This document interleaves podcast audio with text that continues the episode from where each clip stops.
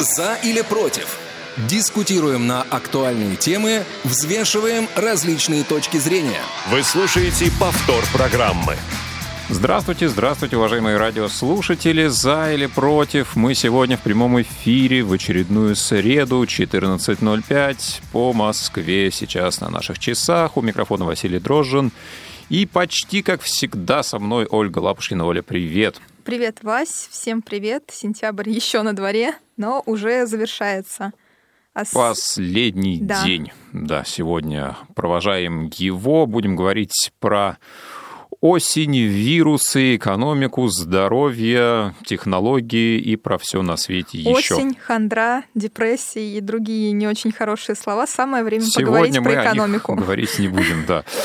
Наш сегодняшний эфир помогают обеспечивать звукорежиссер Илья Тураев и линейный редактор Дарья Ефремова, которая будет принимать ваши звонки на номер 8 800 700 ровно 1645 на skype radio.voz, куда также можно написать свое сообщение. Ну и пишите сообщение на номер 8 903 707 26 71, пользуясь смс и WhatsApp.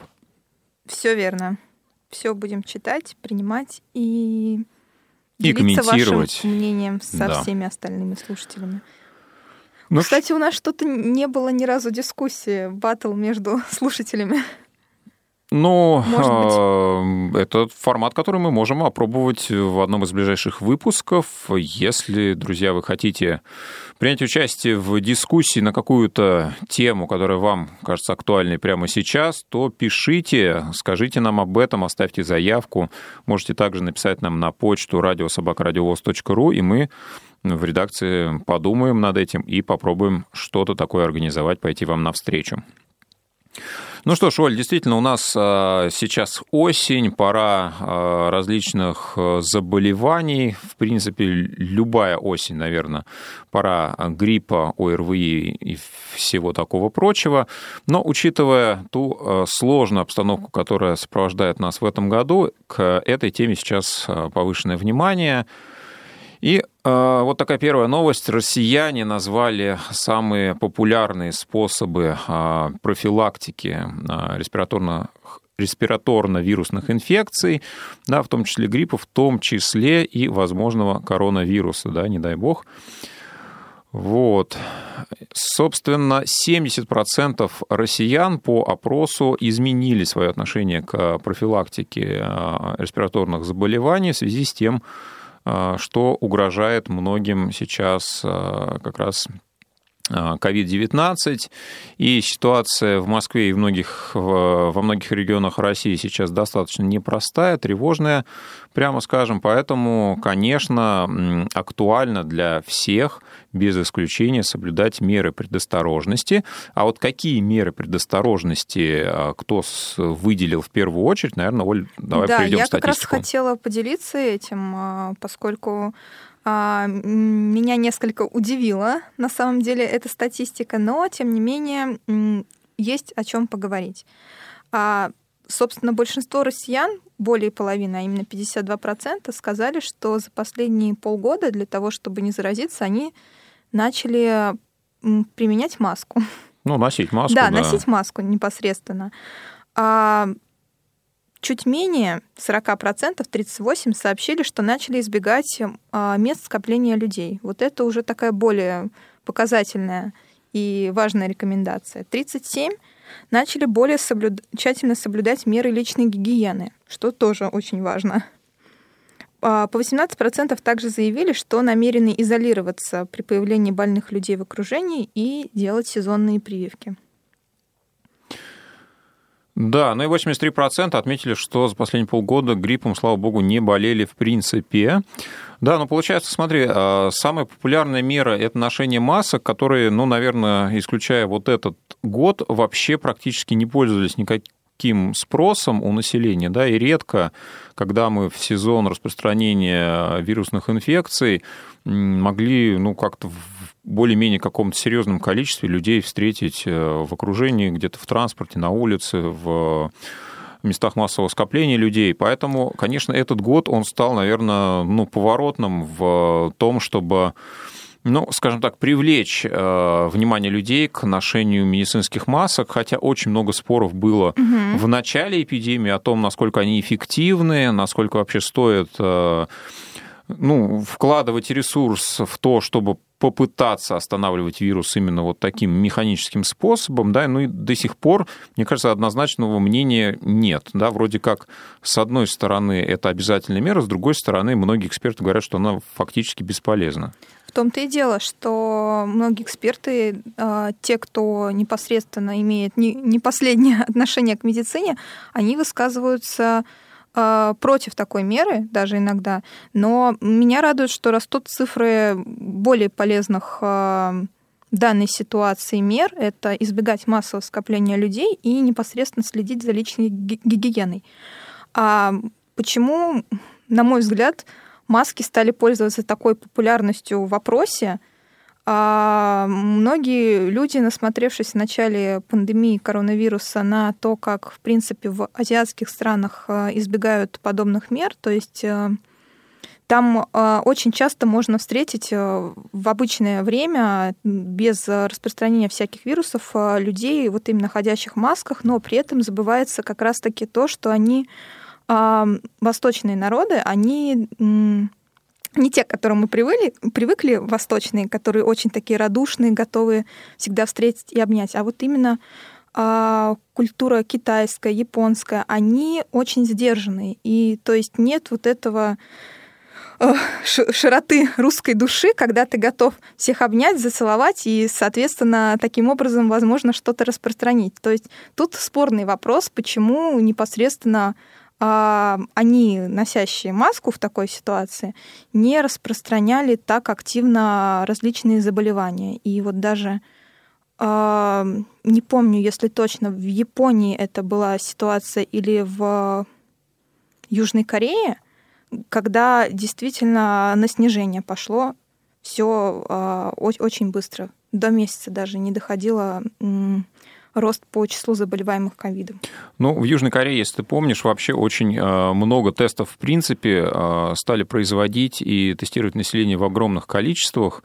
И выявили достаточно большой объем да, заболевшего населения, но при этом э, охвачено было тоже ну, практически, наверное, половина от всех жителей а, страны, поэтому действительно очень ну, тщательно подошло южнокорейское государство к тому, чтобы постараться на ранних этапах предотвратить развитие эпидемии.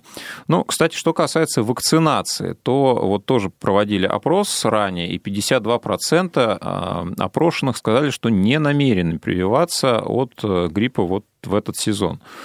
А, что касается вакцины... Даже не от ковида, не от гриппа, а от ковида. От, от да. ковида, да. Угу. Что касается вакцины, да, спутник, которая разработана у нас в стране, то но вот действительно разные есть мнения относительно ее эффективности, ну, скажем так, в наших обывательских кругах, естественно, да, потому что, наверное, мы не эксперты и не можем ну, как-то более-менее а, с этой точки зрения рассуждать и вынуждены прибегать э, к мнению различных аналитиков а, и тех, кто в силу своего положения может нам об этом рассказывать. Ну и, и конечно, учитывать опыт тех, кто уже прошел а, вакцинацию в том или ином виде да, на этапе тестирования, пока еще мы можем говорить, что только тестируется этот препарат, ну или в последующие месяцы, когда это уже будет э, применяться в том или ином виде уже в массовом э, объеме, в массовом порядке. Оль, ну вот скажи, твое мнение, ты бы стала прививаться от э, ковида, если бы вакцина стала доступной ну, легко, везде, бесплатно? Ну, знаешь, Вась, я не стал бы прививаться, и Почему? по медицинским показаниям у меня медотвод есть. Угу. И, а, в принципе, сама по себе я бы не озаботилась этим вопросом, но, тем не менее, я понимаю тех людей, кто сейчас, а, сейчас насколько я знаю, идет еще пилотная история, связанная с тем, что добровольцев выбирают в Москве которые заполнили предварительную заявку о том, что они готовы вакцинироваться. И есть э, хороший дневник журналистки Светланы Рейтер, которые сделали первую прививку. И вот в течение пяти дней последних она описывала свои состояния, которые чередовались от каких-то панических э, историй, потому что, насколько мы знаем, когда идут такие тестовые истории, то а, части из испытуемых вводится, вводится плацебо. Вот. Угу. И она, соответственно, сначала думала, так, это настоящая прививка или э, мне ввели плацебо. И до сих пор вот эти терзания у нее были. Но пришла к, к выводу, что все-таки прививка была настоящая, и вторая прививка из этой серии, она у нее будет 12 октября. Поэтому, кому интересно, можно найти, в принципе, последить. Она на «Медузе» достаточно активно об этом пишет. Да, кому интересно, обязательно прочтут. Э, ну, друзья, мы предлагаем вам тоже поделиться мнением, какие меры профилактики вирусных заболеваний используете вы и используете ли их вообще.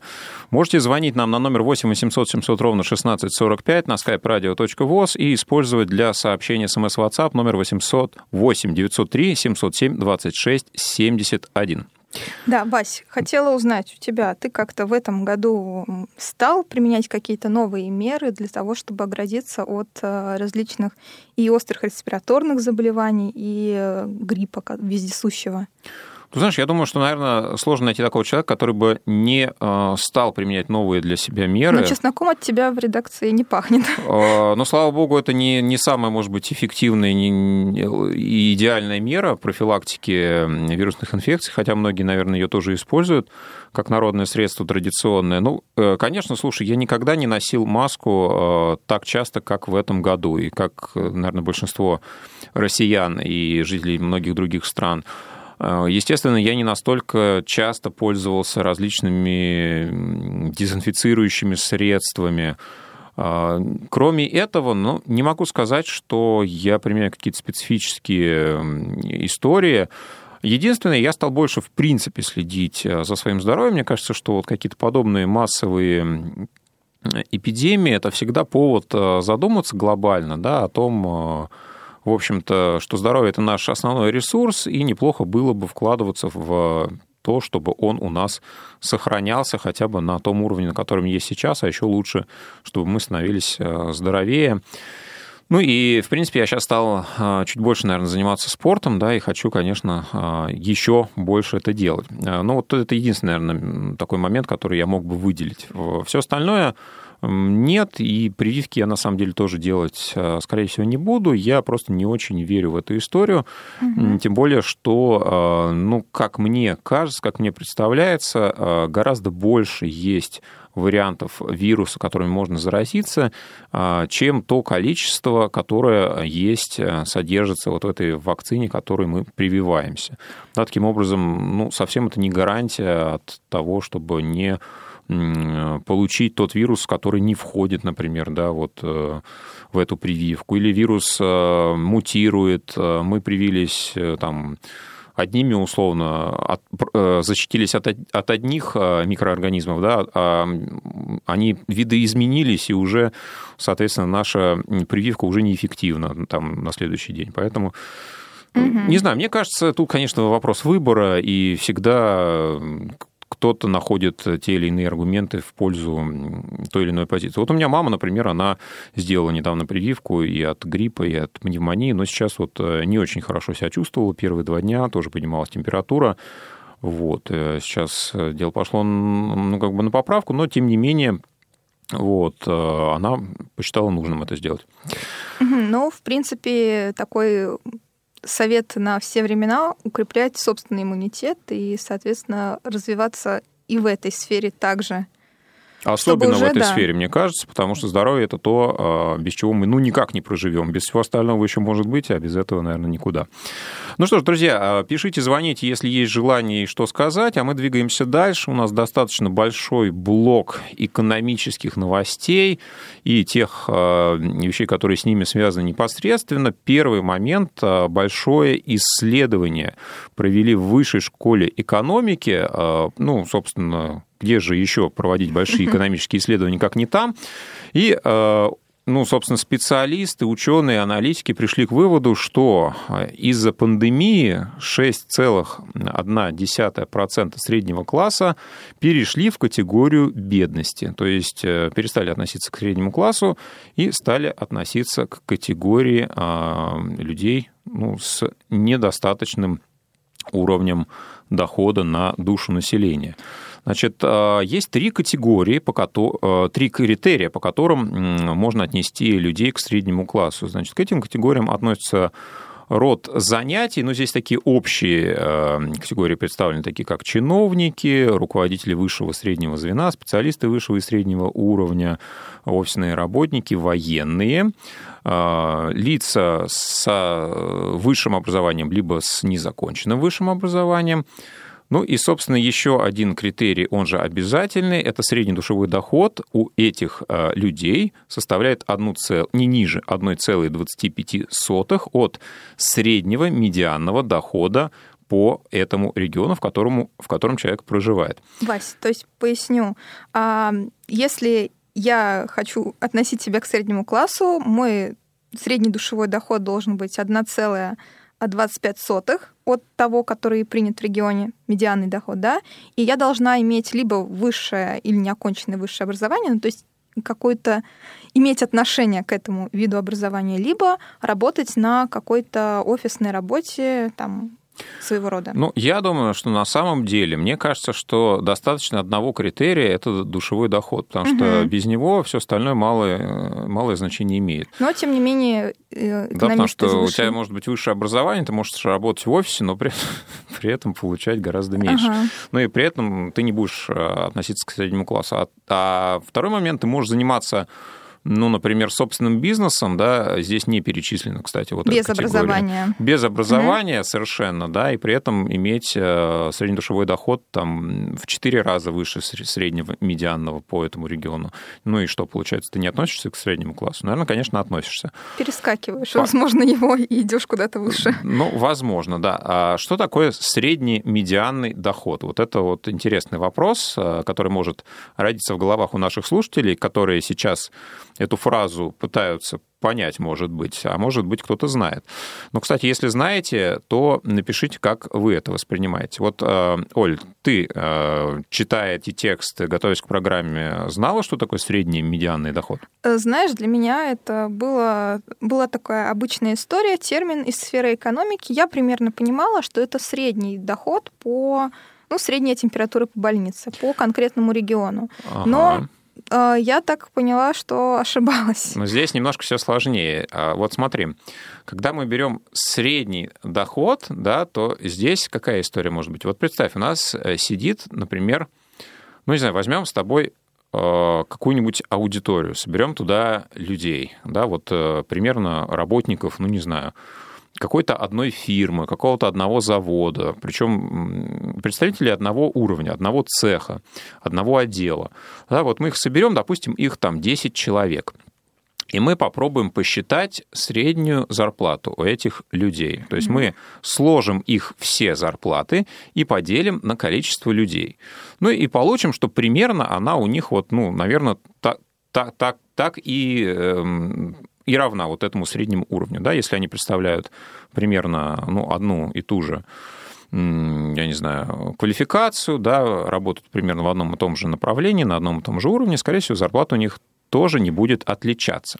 Но если мы к этой десятке добавим, например, представителя какой-нибудь госкорпорации, а, да, у которого Он сразу все зарплата, собьет, да? ну, ну, естественно, да, то есть, допустим, у них средняя зарплата, ну, возьмем, допустим, не знаю, 40 тысяч рублей для примера, да, на 10 человек, то если мы возьмем представителя какой-то структуры, который получает, там, не знаю, в месяц, например, 2 миллиона, то средняя зарплата у нас на этих 11 человек вырастет сразу в разы просто и так, а... не будет соответствовать угу. действительности. Да, естественно, но это не совсем правильно, да, когда мы считаем а, за счет людей, у которых доходы экстремально высокие, да, средний уровень. Поэтому э, эксперты договорились, что для расчета этого параметра берется средний медианный доход. То есть что здесь имеется в виду? Не учитываются экстремально высокие значения. То есть они как бы просто выносятся за скобки и не берутся. То есть таким образом, если вот э, в этой выборке появляются, э, ну, скажем так, значения, очень сильно отклоняющиеся от среднего, то они просто в расчет не берутся. Поэтому вот это более правильное исчисление этого параметра, и, как мне кажется, ну, более адекватное. Кстати, согласно нему, средний душевой доход у нас 26 365 рублей сейчас. У нас есть звонок от радиослушателя. Алексей Михайлович, здравствуйте, вы в эфире. Добрый день. Здравствуйте, Василий, здравствуйте, Ольга. А, вот, ну, по поводу этих э, защитных мер я э, выхожу, когда один, ну, я слепой 12 лет, уже выхожу ощупью около дома погулять с палкой, где могу ощупью пройти – ну, я одеваю, маску одеваю, а рукавицы нет. Вот это просто когда домой возвращаюсь, руки вымыть надо. Все, вот. Пока обошлось. Прививаться будете? А не знаю, как мне посоветуют э, родные врачи, что скажут пока просто не знаю. Угу. Если надо будет э, появиться, сделаю. Хорошо, спасибо. Здоровья ну, вам. Да, здоровья. И, и здорово, что применяете все меры. Да, Оль? Да, вряд ли, конечно, будет прям так надо, но хорошо, что в этих ситуациях советуетесь с родными, а главное с, с врачами, и все равно лучше как раз смотреть на свой стиль жизни и то насколько ну, вам нужно будет куда-то, допустим, дальше выбираться, потому что вряд ли в такой ситуации вы сможете кого-то заразить, тем более, когда действительно занимаетесь своим здоровьем. Да, в любом случае берегите себя, будьте здоровы, обращение и к Э, вам непосредственно, ну и, наверное, ко всем радиослушателям, которые сейчас находятся с нами на связи или будут слушать нас в записи. Друзья, что касается той новости, о которой мы говорим сейчас, про то, что средний класс у нас э, немного обеднел. Если э, ранее у нас насчитывалось 24% населения, которые подпадали под категорию средний класс, то сейчас 6,1% перешли в категорию бедных, то бишь средний класс у нас аж получается, на четверть снизился, да, на четверть. И это только сейчас. Еще у нас э, экономика не восстановилась, и вполне возможно, что для многих эта история продолжится.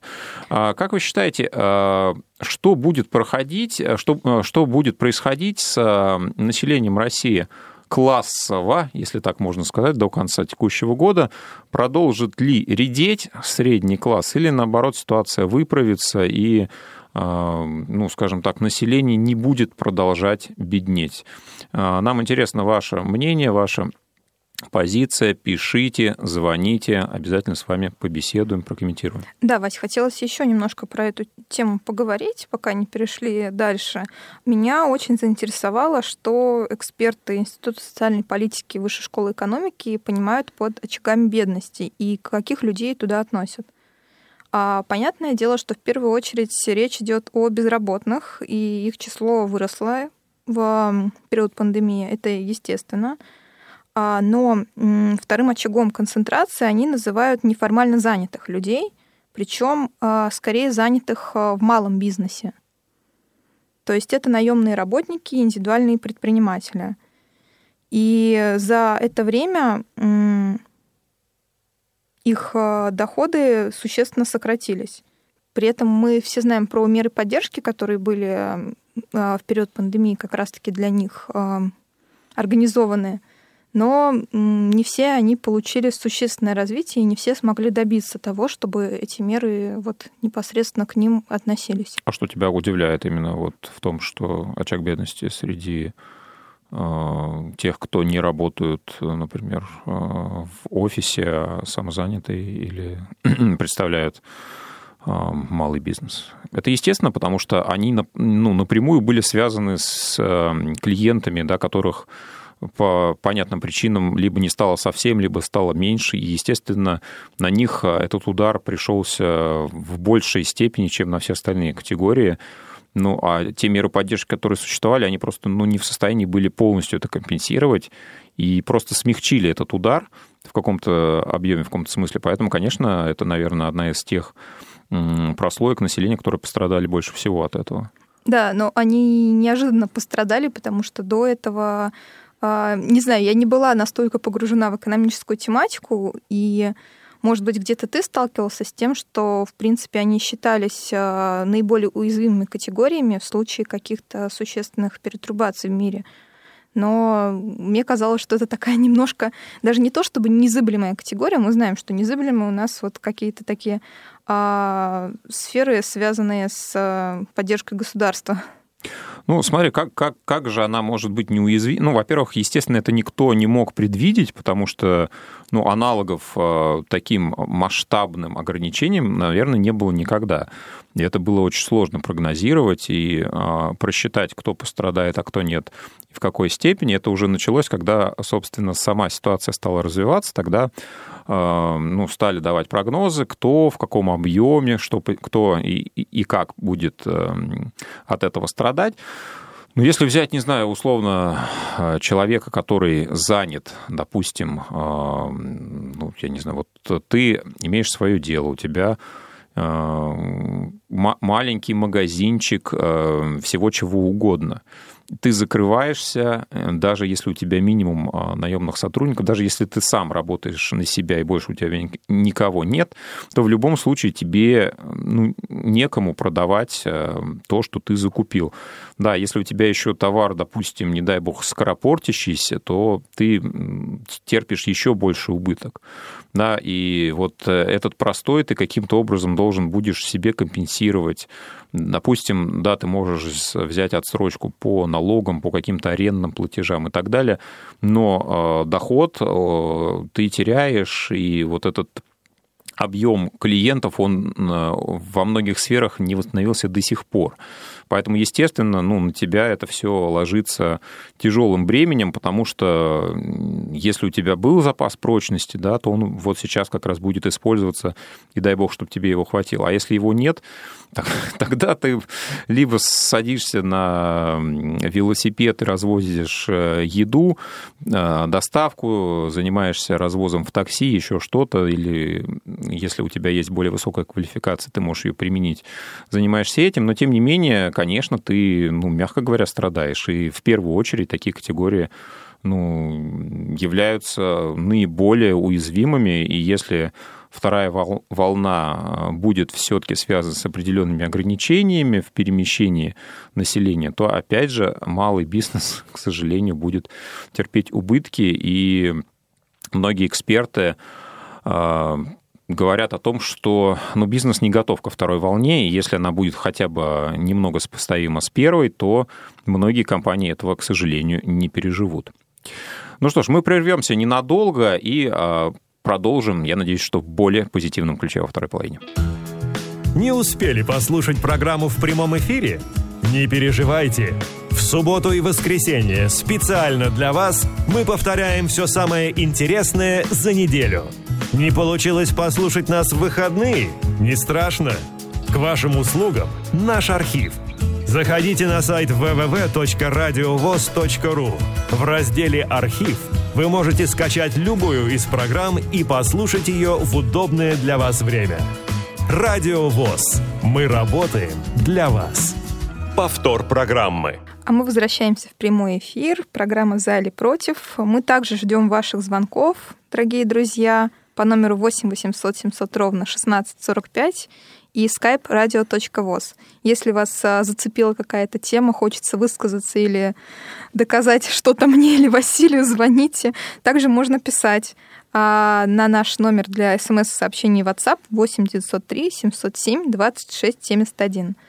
Ну что, а у нас э, экономические темы не заканчиваются. Сегодня какой-то массовый подсчет всех средств, которые могли кому-то прийти, либо придут, либо что планируют вот наши непосредственно структуры, которые рассчитывают всевозможные а, финансовые выплаты. Ну что, власти назвали размер прожиточного минимума и МРОД по новому подходу. Это наша следующая новость.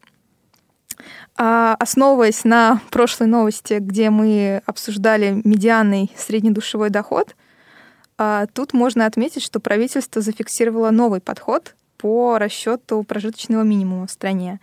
И он будет зафиксирован на уровне 44,2% от как раз-таки медианного среднедушевого дохода за предыдущий год. А в 2021 году значение прожиточного минимума составит 11 653 рубля, как сообщило Министерство труда. Что несколько, как я понимаю, выше, чем а, тот минимальный размер оплаты труда, который был Э, до того, который, ну, собственно, действует сейчас, и рассчитывался несколько по-другому. Мы ниже скажем, как именно, да, может быть, кто-то, конечно, знает, а для кого-то это, может быть, не очень явная информация. Да, получается, подобный уровень дохода, он будет пересматриваться по новой шкале не реже одного раза в пять лет, исходя из условий социально-экономического развития страны. Ну, я так понимаю, что а, уровень будет а, пересматриваться каждый год. То есть, вот, допустим, а, в этом году у нас средний, в прошлом, да, по итогам прошлого года, этот еще не закончился, средний медианный доход составляет 26 365 рублей да. на душу населения.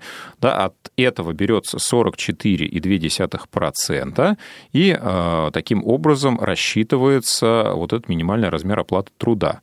А, допустим, в этом году медианный среднедушевой доход будет, э, ну, допустим, 27 тысяч, да, соответственно, умножаем на 44,2, будет э, число несколько выше. Значит, э, но кроме этого будет пересматриваться и сам коэффициент 44,2, да, то есть если позволит ситуация, то он будет, соответственно, увеличен, ну, допустим, не знаю, там 45%, 46%. Ну, как я это понимаю, исходя из текста вот этого а, предложения. А, кроме того, будут а, гарантированные меры, да, то есть, допустим, в следующем году этот минимальный размер оплаты труда А мы не говорили будет... про прожиточный минимум только что. Мы уже перешли? Пере...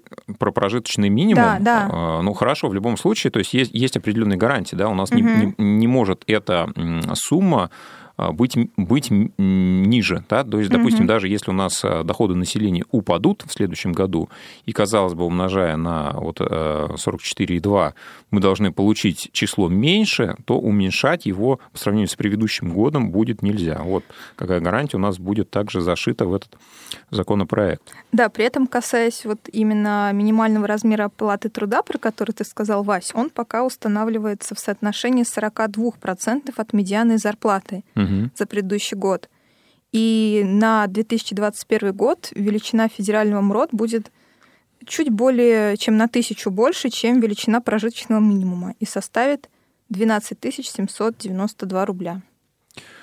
Да, но если говорить про а, прожиточный минимум, да, если вы помните, он же рассчитывается у нас для разных категорий населения по-разному, да, есть а, трудоспособное население, есть дети, есть Э, пенсионеры, и для каждой категории э, вот этот э, минимальный прожиточный прожиточный минимум составляет разную величину. И вот исходя из того, что теперь это будет сумма, которая составляет э, средний медианный доход, умноженный на 44,2, вот уже полученное число будет умножаться для трудоспособного населения на 109%, если я правильно помню, угу.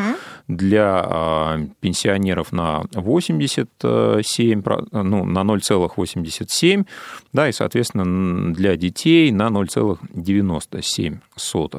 Ну, с тем, тем самым мы, а, как и в предыдущих а, редакциях, понимаем, что ну, а, наибольший доход у наибольший прожиточный минимум у трудоспособного населения, естественно, да, и наименьший у пенсионеров.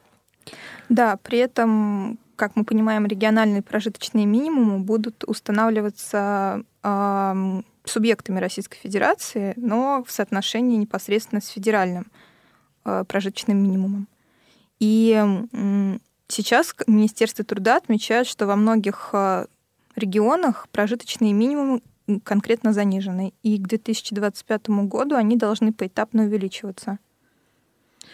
Да, ну и, наверное, вот как мы обещали, имеет смысл рассказать, как же рассчитывался э, прожиточный минимум, да, как, как рассчитывался прожиточный минимум раньше, да, и вот здесь вот интересно поговорить о вот этой потребительской корзине, угу. что же в нее входило и насколько это вообще актуально было на 2020 год. Да, действительно. Вот нынешний подход, который не меняли с 1997 года, предполагал, что туда входят, э, ну, для различных социально-демографических групп э, подходят определенные вещи, которые находятся в этой потребительской корзине. И туда входили не только продукты питания, но и непродовольственные товары и услуги, собственно, и будут входить дальше.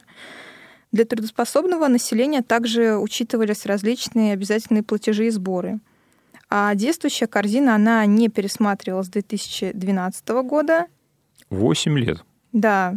И туда входит внимание на одного взрослого человека в год, 126,5 килограммов а, хлеба и различных хлебобулочных изделий, 290 килограммов молока и молочных продуктов, 100 с небольшим килограммов картофеля, 114 килограммов овощей, 60 килограммов фруктов, чуть менее 59 килограммов мяса, 18,5 килограммов рыбы, а также практически 24 килограмма сахара и кондитерских изделий. Также в структуру этой корзины входят э, различные непродовольственные товары, такие как одежда, обувь, головные уборы, школьные принадлежности, если для детей, лекарства – а из услуг э, оплата энер... Э, электроэнергии и водоснабжения, а также транспортные услуги. Да, ну и насколько я понимаю, вот тот состав этой потребительской корзины, что касается именно продуктов питания, он не совсем соответствует тем рекомендациям, которые зафиксированы Всемирной организации здравоохранения, то есть не совсем она сбалансирована, не совсем она здоровая. Вот эта пищевая, продуктовая корзина с точки зрения ну, экологичности и полезности. Об этом мы, наверное, еще скажем в конце нашего эфира. А, ну, друзья, вопрос, наверное, такой. Как вы считаете, а, насколько это правильно а, исчислять прожиточный минимум, минимальный размер оплаты труда вот именно таким способом?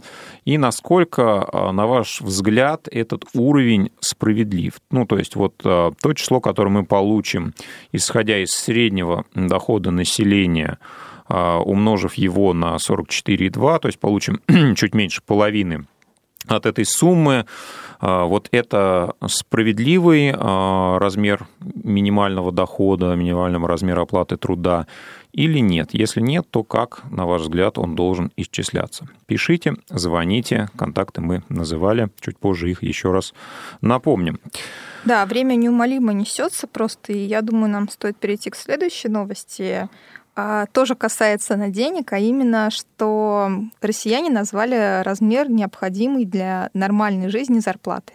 Вот, Вась, тебе какая зарплата, учитывая, что мы находимся в Москве, наиболее а, предпочтительна, и тебе бы хватало этих денег? А, я сейчас вот посмотрю по цифрам, к какой категории я отношусь. Ну, ты скажи, я тебе отвечу, к какой категории ты относишься. А, я отношусь к категории 25%. Ага. Да. Вот. А, портал WebBankir проводил этот опрос, да, который охватил аудиторию в 1600 человек, которым задавался вопрос, какой уровень зарплаты для них а, комфортен, нормален, приемлем. Ну, то есть э, та зарплата, которую люди хотели бы получать. И получились у нас вот следующие данные, которые Оля сейчас озвучит. Да, а, ну начнем мы, наверное, как раз с с той цифрой, которую ты назвал, потому что Москва, Подмосковье и Санкт-Петербург у аналитиков этого портала, они стоят особняком. И вот непосредственно 25% а, опрошенных сказали, что им было бы достаточно суммы в 70-100 тысяч рублей ежемесячно. А примерно столько же, но чуть менее четверти, сказали, что им достаточно 35-50 тысяч в месяц а пять с половиной работающих людей сказали, что их бы устроило 20-35 тысяч. Процентов. Пять с половиной а. работающих а. людей.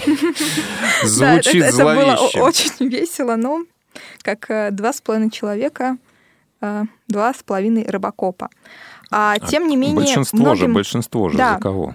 Большинство за то, чтобы зарабатывать от 50 тысяч рублей в месяц. До 70, да, получается? Ну, в целом от 50, если мы возьмем всю страну. Потому что, вот как я сказала, у Москвы и Санкт-Петербурга отдельная история. Аппетиты такие, знаете ли. Да, конечно, можно съесть больше кусков пирога, чем другим э, хотелось бы дать. А более трети респондентов в Москве около 35% заявили, что для нормальной жизни им нужно больше 100 тысяч рублей. А треть росси... россиян, так, кстати, называют, треть москвичей скорее, а, считают, что им нужно было бы от 70 до 100 тысяч рублей, то есть э, в целом больше, чем по стране. А в Санкт-Петербурге для большинства опрошенных также хватило бы от 70 до 100 тысяч рублей.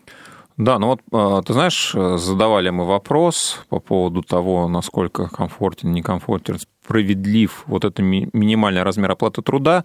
А, вот тут статистика, наверное, дает нам ответ. 0,5% считают, что зарплата меньше 20 тысяч для них приемлемо достаточно комфортно. Да? То есть э, примерно один из 200 человек считает, что этого хватит на жизнь. Поэтому вот такие вот у нас э, данные, такая статистика. Друзья, э, какую зарплату вы считаете приемлемой, комфортной для себя? Вот э, в какую категорию вы отнесли бы себя, свой талант, свою, свой опыт, свои возможности, какая зарплата отвечает вашим потребностям на сегодня. Пишите, звоните, мы обязательно прочитаем. Все так. Ну что, мы переходим к... Я думаю, что мы поговорим, наверное, про новинки э, э, Сбербанка или Сбера, как сейчас, наверное, более... Э, Но более сжато. Правильно угу. будет говорить, поскольку Действительно, наш Сбербанк провел презентацию на прошлой неделе, и Герман Греф на ней выступил, сказал, что Сбербанк теперь становится не просто банком, а некой э, площадкой, в которой будут сочетаться совершенно разные услуги, разные сервисы, поэтому э, теперь более правильно называть это не Сбербанком, а просто Сбером. Соответственно, был разработан новый логотип. Оль, ты можешь его описать нашим радиослушателям, если а, они еще не с ним не знакомы. Да, на самом деле логотип. Э, похож на стрелку от часов, а, которая в целом напоминает ту галочку, которая была у логотипа Сбербанка ранее. То есть тогда это был такой достаточно в классическом стиле сделанный э, логотип зеленого цвета с э, тремя полосками, которые напоминали вот три таких однотипных стрелочки. Ну, то есть по стилю это выражалось мы за классику, мы а за стабильность, вот, пожалуйста, вы знаете, куда обращаться, если вас это тоже интересует. Сейчас логотип стал более молодежным, а, они используют градиент, и цвета от зеленого чуть-чуть отклонились, пошли в светло-зеленые оттенки а, с переливами в голубой. Да, то есть вот э, кроме непосредственно ребрендинга, кроме изменения логотипа, были и практически интересные новинки представлены на этой презентации. В частности, для незрячих людей может быть интересно то, что в Сбербанке теперь появились голосовые ассистенты, даже не один, а сразу три. Да, то есть голосовые ассистенты э, в скором времени, как я понимаю, появятся в приложении Сбербанк онлайн, пока эта услуга тестируется, проходит бета-тестирование. И также э, ассистент будет встроен в новые девайсы от Сбера, например, в приложение Sberbox для телевидения и в специальный планшет от Сбербанка, который также будет иметь данного голосового ассистента, а, который будет э, работать в трех модификациях. А, три вида ассистента будет. Это Сбер, Афина и Джой. Да, все три ассистента будут э, с собственным характером. Функционал, как я понимаю, у них примерно сопоставимый, а, даже, наверное, идентичный, но у каждого из этих ассистентов будет свой темперамент, Сбер — это более интеллигентный ассистент, более официальный. Джой, наоборот, э, стремится к тому, чтобы человек отдыхал, получал удовольствие и, соответственно, насколько я понимаю, общается э, с пользователем неформально. Ну и Афина, она такая скрупулезная, педантичная. То есть здесь человек может выбрать себе по вкусу и, наверное, по настроению как раз такого ассистента, который ну, отвечает его стилю общения, настроению, состоянию. Мне кажется, это интересный подход, да, потому что предыдущие опыты использования ассистента, наверное, вот такого не подразумевали. И здесь э, Сбербанк, наверное, ну, немножко опередил э, тех, кто делал голосовых ассистентов, ну, по крайней мере, вот э, в этой зоне физтеха, да, ну, там, не знаю, те же Яндекс, Тиньков, э, Mail Group, да, чьи ассистенты мы уже широко знаем, применяем, такие как Алиса от Яндекса или Олега от э, Тиньков. Ну и вот в 2020 году в Мейле тоже был запущен голосовой ассистент Марусин. Вот, если честно, я даже им ни разу не пользовался. Вот, Оля, у тебя был опыт работы с Марусей? А, у меня был опыт бизнес-сотрудничество с Маруссией, которое сейчас продолжается, я думаю, мы в ближайшее время расскажем о том, что у нас планируется, и тогда точно все смогут познакомиться непосредственно с этим голосовым ассистентом, пока не буду раскрывать секреты. Но я хотела, знаешь, что еще отметить, что мне нравится непосредственно в этой новинке, что а, вот эти три голосовых ассистента — это основные голоса сейчас, но будут и побочные. И я, конечно, такая сразу во всем ищу подвох, думаю, так, ага, вот эти помощники сейчас начнут предлагать какие-то услуги или продукты Сбер... Сбера уже, не Сбербанка. Хотя и банковские продукты в том числе они будут предлагать. Но оказалось, что нет, для этого как раз будут э, сделаны дополнительные помощники, а вот эти непосредственно будут э, заниматься тем, чтобы повышать лояльность клиентов без э, а, попытки их вовлечь в остальные процессы. Вообще интересно, много всего представил Сбер на конференции, в том числе будет стриминговый сервис, в том числе много всего еще, целая экосистема продуктов, услуг, от Сбербанка, да, вот э, я просто зашел недавно в Apple Store, посмотрел, что можно скачать, какие приложения доступны, а, начинающиеся со слова «Сбер», ну и у меня просто больше десятка различных приложений сейчас выдает поиск, и я думаю, что ну, это интересно, по крайней мере, много всего, чем можно воспользоваться, да, и когда выбор становится шире, ну, это всегда приятно. А, и также офис нового поколения открывает Сбербанк в Москве на, Цветном бульваре, где будут доступны как раз а, некоторые из технологий, которые представлены были на этой конференции. А, в частности, люди, клиенты могут получать услуги через определение лица без паспорта, да, то есть не обязательно, мне кажется, вот эта революционная Ой. технология, ты так вздыхаешь, ты не веришь в это, наверное. Ну, Я просто сразу вспоминаю рассказ Рэя Брэдбери, вот когда всячески сталкиваюсь с системой «Умный дом», по-моему, называется «Будет ласковый дождь», про постапокалиптический мир, когда вот людей не стало, а умный дом работал до того момента, пока уже сам себя не уничтожил. Кому интересно, можно будет ознакомиться. И мне кажется, мы к этому движемся, потому что там как раз-таки а, одной из дат фигурировало какое-то число в августе 26 года, 2026 года. Да, но действительно, тем не менее, есть уже, а, появляются первые офисы, да, где внедряются эти новинки представленные. А, Сбером. И, ну, мне кажется, что в целом я воспринимаю позитивно вот эти а, события. Друзья, а какие из новинок Сбера вам кажутся применимыми уже сейчас? Да, может быть, вы сами чем-то захотите воспользоваться в ближайшее время. Если да, то чем и почему пишите, звоните нам. Ну и у нас совсем немного времени остается, но я думаю, мы кратко сможем последнюю mm-hmm, тему да. нашу на этот эфир осветить. Да, я думаю, мы как раз поговорим про а, то, чем мы будем питаться в ближайшее время, а именно в России хотят ввести продукты с улучшенными экологическими характеристиками. Пока на бумаге это звучит достаточно смутно, но, думаю, в ближайшее время появится больше подробностей. А что же хотят непосредственно сделать? Хотят а, внести законопроект о производстве органической сельхозпродукции и его уже сейчас начинают подготавливать.